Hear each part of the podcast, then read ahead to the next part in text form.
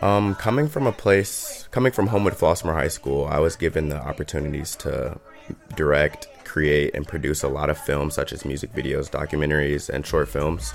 And then when I got out to Arizona State for my first two years, I wasn't really able to do that. And then sophomore year happened, and that was COVID. So we were just stuck inside of our apartments and dorms, and we weren't really granted the opportunities to get out in the field and actually make projects that like can impact others. And I remember we had one COVID, it was one class where we had a guest speaker, and she told me how important it was to find the stories that were close to you and make you can make films about those, especially during times of COVID. And I seen that my mom's doc, that my mom's Double Dutch Club had gained thousands of members in the past year. They had probably gained 10,000 members in 20 during during COVID.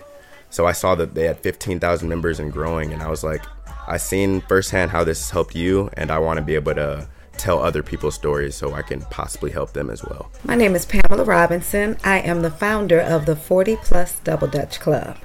We are a group of women who get together to do things like jump double dutch, play hopscotch, hula hoop, Chinese rope, play jacks. We do all of the things that we did when we were growing up back in the 50s, 60s, 70s, 80s, and early 90s.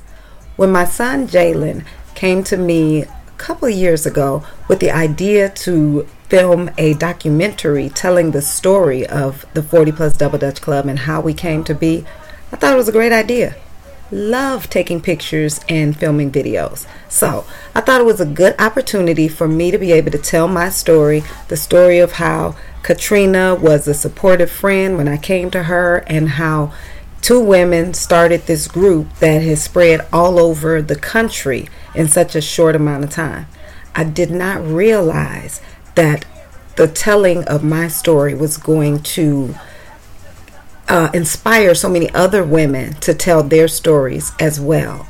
So we have had the opportunity to hear the different testimonies and the background of so many of the women who are part of this movement, but we didn't get to put all of it in the documentary.